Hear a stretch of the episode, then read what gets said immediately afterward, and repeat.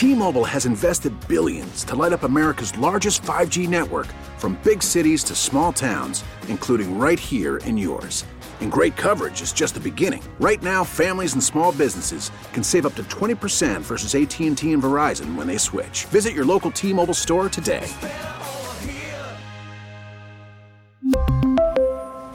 Plan savings with 3 lines of T-Mobile Essentials versus comparable available plans. Plan features and taxes and fees may vary. Baseball is in full swing. NBA playoffs are heating up, and your NFL team is gearing up for training camp. Listen to the latest on the teams you love here on the Odyssey app. The biggest sports radio stations in the country, providing unrivaled local coverage of their teams, all in one place. Exclusive interviews with players, coaches, and team executives, streaming live and always available on demand. Stay in the know with your favorite teams right here on the Odyssey app.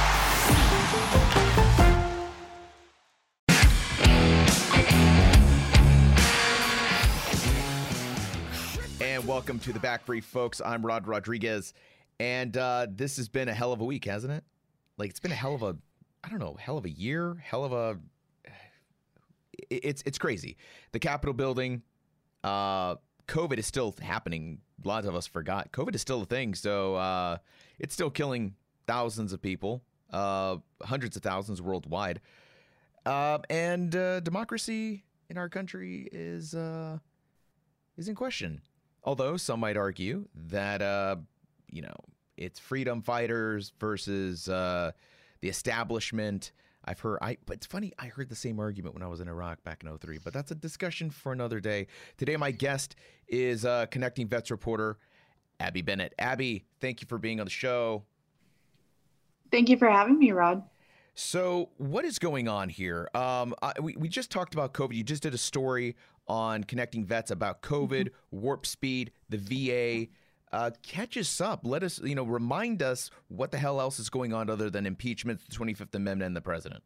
Sure. And there is a lot. You know, the news is full to bursting with what is happening, you know, in the Capitol and in the DC region. And of course, that is very, very important. But there's lots of other news happening as well and stuff that we should be paying attention to. Uh, chief amongst those is the fact that COVID is surging worse than it ever has been before. Um, and that is reflected at the VA in the network of Veterans Affairs hospitals across the country the VA is recording its highest levels of active COVID cases across the whole pandemic. I mean, we're seeing 20,000 patients actively sick with the virus. So, not just people who have it and test positive, but people who are actively sick. Um, and that is much, much higher than it has been in the past. Um, you know, and it's been creeping up since December. We saw a little bit of a lull, but after the holidays, we've seen sort of an explosion. Um, and that's you know at the same time that we're trying to roll out a vaccine um, and va has you know done a really really great job uh, starting to vaccinate its staff um, because va has hundreds of thousands of staff including lots and lots of medical staff um, so they're definitely prioritizing them and they're getting started on veterans we saw our first veteran vaccinated back in december um, a female world war ii veteran and so they're starting with folks who are most at risk um, you know, at, but recently um, I did, uh, we did publish a story about Operation Warp Speed. Um, I got a hold of an internal memo at VA that sort of showed that Operation Warp Speed, which is the big sort of public private partnership in charge of vaccine allotment um, in the United States government, had denied VA a request for additional doses of the vaccine. And what that means is every week, VA and other hospitals across the country get shipments of the vaccine, um, and they get shipments uh, with a number that's determined by Operation Warp Speed. Um, it's it, it's based on a lot of factors. It's based on need. Um, it's also based on your capability to handle that much vaccine, because as we know, um, these early vaccines require really, really intense refrigeration. Um, and you know they have to be uh, reconstituted at least the pfizer vaccine. So you've got to have folks who know how to do that. Um, but what's happening right now is that va actually has the capability to be handling a lot more vaccine than it's receiving. Um, so the hospitals within the va system could be vaccinating a lot more people and they could be handling a lot more vaccine but they're not getting it And from my understanding and talking with VA staff, that's not because these companies aren't making enough, it's because VA just isn't being given enough of it. Um, and that's through Operation Warp Speed folks. And so, what this internal memo said was that you know, it, it, was an email to other, you know, VA healthcare leaders saying, hey, you know, I know you guys have come up with these great plans to vaccinate um, and to increase your productivity for vaccination, but Operation Warp Speed denied our request for more vaccines. And they said, you know, we hope to know more about our future allotments, you know, hopefully later this week. Um, but as of, you know, uh, on Monday, they had been denied, you know, a request for more than they had been receiving previously. So VA is still getting vaccine. It's not that they're not getting any. Um, they're just not getting as much as they could be handling, um, and they've been requesting more and haven't been getting it. Any idea why uh, Warp Speed would deny a request like this? That's a really, really tough question. And, you know, I reached out to VA and, and to the White House. Um, who are partners in Operation Warp Speed. Obviously, it's DoD, it's CDC, it's uh, Health and Human Services. Um, so lots and lots of bigwigs um, at the top tiers of the federal government are making these decisions, and so it's really hard to say why. Um, I think you know right now. Um, Operation Warp Speed did come out this week and say they plan to release all available doses of the vaccine. Um, earlier on, after the vaccines were approved, the initial sort of strategy was okay, we'll put out enough for first doses. And since these vaccines require at least two doses, we'll hold back the extra supply we have so that we make sure we have enough second doses for everyone. Um, but right now, I think that that strategy is shifting a little bit. And the goal now is just to vaccinate as many people as possible one time. Um, since Pfizer and Moderna and these companies producing the vaccine have told the government, you know, we feel really confident we can deliver you those second doses. So you don't necessarily have to hold back for fear you won't be able to get people their second uh, round of the vaccine. So the goal now is just to get it out as quickly as possible. And hopefully that means um, that VA's requests in the future won't be denied since that sort of shift in strategy has just happened this same week. Let's shift gears a little bit here. Um, the VA, of course, uh, has been in the spotlight for a hot bit. Everything from uh, sexual harassment uh, allegations now to this COVID thing, and and of course the Capitol building being uh, invaded the way it was. I know uh, Secretary Wilkie has also been brought to the forefront of that controversy as well. But I do want to touch on uh, your recent story about troops in the Capitol. National Guard troops have been ordered to the Capitol to protect it. Uh, we have the inauguration coming up, but we also have uh, impeachment hearings that are happening literally right now as we record this. Tell me about the troop movements into D.C. Sure. Um, you know, we're seeing what seems like really unprecedented levels of uh, National Guard troops moving into the capital region, um, much higher than we saw uh, during the summer um, for some of those protests then. Uh, you know, initially we were seeing requests for, you know, around 6,500, which quickly bloomed to 15,000. And now it looks like it could increase to 20,000, which is uh, much more than we have in Iraq and Afghanistan combined, troops deployed in those areas, and is actually approaching the number that we have stationed in South Korea right now. Um, so those are pretty, you know, startling numbers. Uh, but you know, I think it it goes to show that um, folks are taking this very seriously after the uh, assault on the Capitol last week. Um, you know, there have there is evidence, and the FBI has come out with a report uh, about potential threats um, this week and next week, not just in the capital region, but also in capitals um, in states across the country. And so, a lot of states are gearing up and activating their individual forces of guard troops.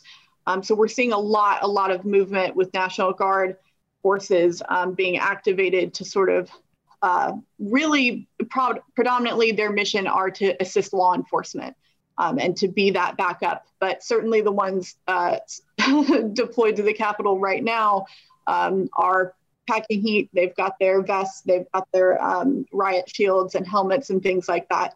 Um, so they are well prepared to take on, you know, certainly the kind of violence that we saw last week. Speaking of preparation, uh, there was some controversy, at least there was some conversation about the types of weapons that National Guard members would be assigned, everything from lethal to non lethal. Where do we sit on the current armament that the National Guard is going to be using or at least having access to during this uh, precarious time? So, my understanding of what the uh, Guard troops were equipped with when they head out to the capital region um, were um, M4 rifles and 9 millimeter Berettas. Um, and there was some back and forth about what they would be carrying. Um, they've also been provided riot shields in some cases, helmets, um, you know, the Kevlar vests and things like that to keep them safe. Um, but it was decided that they would be carrying um, lethal weapons and ammunition um, instead of sort of the non-lethal um, options that they were carrying during some protests. And you know, even in some of the protests, they were carrying some lethal weaponry as well. So it's it's been a very careful decision. Um, every time this has come up, you know, I think that that was part of the controversy surrounding what happened last week at the Capitol was that, you know, for the optics and, and given what happened during the summer, you know, the decision was made to sort of downplay the involvement of the military when it came to the protests that were expected. Um, and certainly, you know, I think um, DC leadership um, and and DoD leadership has sort of learned a lesson from what happened on Wednesday, and they're they're not taking any chances, it seems, um, with their guard troops and, and with the security that they've, you know, uh, that they're responsible for at the Capitol and, and around DC. I think, you know, this, you know, sort of outfitting shows that they are really, um, they're really switching up their strategy for sure. Are there any other stories that might have been overshadowed by the Capitol building, by COVID? Uh, the VA is still moving along. There are a lot of issues that they've been trying to resolve. Mm-hmm. And mm-hmm. it's very easy for very important stories, very important uh, issues that affect veterans all over this country to kind of get shot over to the wayside while this more sensational stuff takes the headlines. Uh, what are we missing? That's definitely true, and that's always true. Anytime anything takes over the news cycle, you know, certainly what has happened in the capital region is is very important, and we should be paying attention to it. But, you know, over the past month, we've had some major legislation pass in Congress um, for veterans and that the president has signed, um, sort of down to the wire, really, as um, the session of Congress closed and we're going to start a new session. And what that means is that before that session ended um, at the end of last year, you know, they had to get everything passed because once that session ends, then all those bills are sort of wiped clean and you have to start all over. Um, and so down to the wire, they did pass some legislation, you know, a lot of stuff really focused on mental health improvements at VA, um, things to improve women veterans care, um, to get rid of copays for Native veterans at VA, um, something that's been a really long time coming um, you know, some GI Bill improvements. I mean, really big packages of legislation that include lots and lots and lots of bits and pieces that come together for these really, you know, sort of monumental collective changes. Um, you know, things to help veterans who have been victims of uh, medical malpractice at VA. You know, all of these different pieces uh, of not just VA care, but general, uh, you know, life for veterans and, and their benefits and their families and so those things have happened, sort of uh, been pushed in, into the background by, um, you know, politics outside of actual legislating. Um, and, you know, obviously what has happened in the capital region and, and with the presidency and things like that. Um, but, you know, for things like that, you know, connecting vets is really great. We are still following those stories all along. Um, you can still find those uh, stories and breakdowns of those bills and what they will mean for you and and for your family and things like that. Um, so those are those are really really important pieces that we try and keep track of, even though we have a lot of other craziness going on in the world. Abbie, thank you so much for uh, explaining this COVID thing, the capital regions, uh, National Guard troop movements, and of course there is a lot more going on in the world with VA, with your benefits, with uh, D- the Department of Defense in general, mm. folks, let's not forget that that business didn't just come to a grinding halt. It is still a work day for the rest of the military, for the rest of the Department of Defense. Uh, Abbie, where can we find out more about uh, what you're doing and the stories that you're working on? So my work is always on connectingvets.com, and you can always also find me on Twitter at Abbie A B B I E R Bennett B E N N E T T. Awesome, and you can uh, folks, you can also find me on Twitter. I'm at RodPodRod, and um, this is uh, the Back Brief. You can find us on uh, wherever you uh, wherever you listen to podcasts. We're on Apple Podcast, uh, Stitcher, uh, Spotify, the whole nine yards. So, uh, yeah, thanks, Abbie, so much for uh, covering these wonderful stories. At, well, no, let me, uh, Abbie, thank you so much for covering these stories. And you can find more at connectingvets.com. Thank you so much. All right, folks, I'll see you guys at the next episode.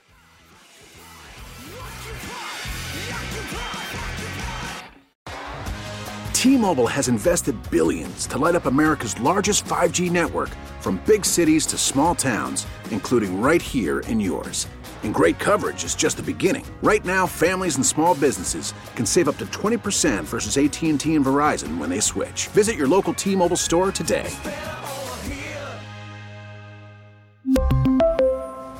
Plan savings with 3 lines of T-Mobile Essentials versus comparable available plans. Plan features and taxes and fees may vary.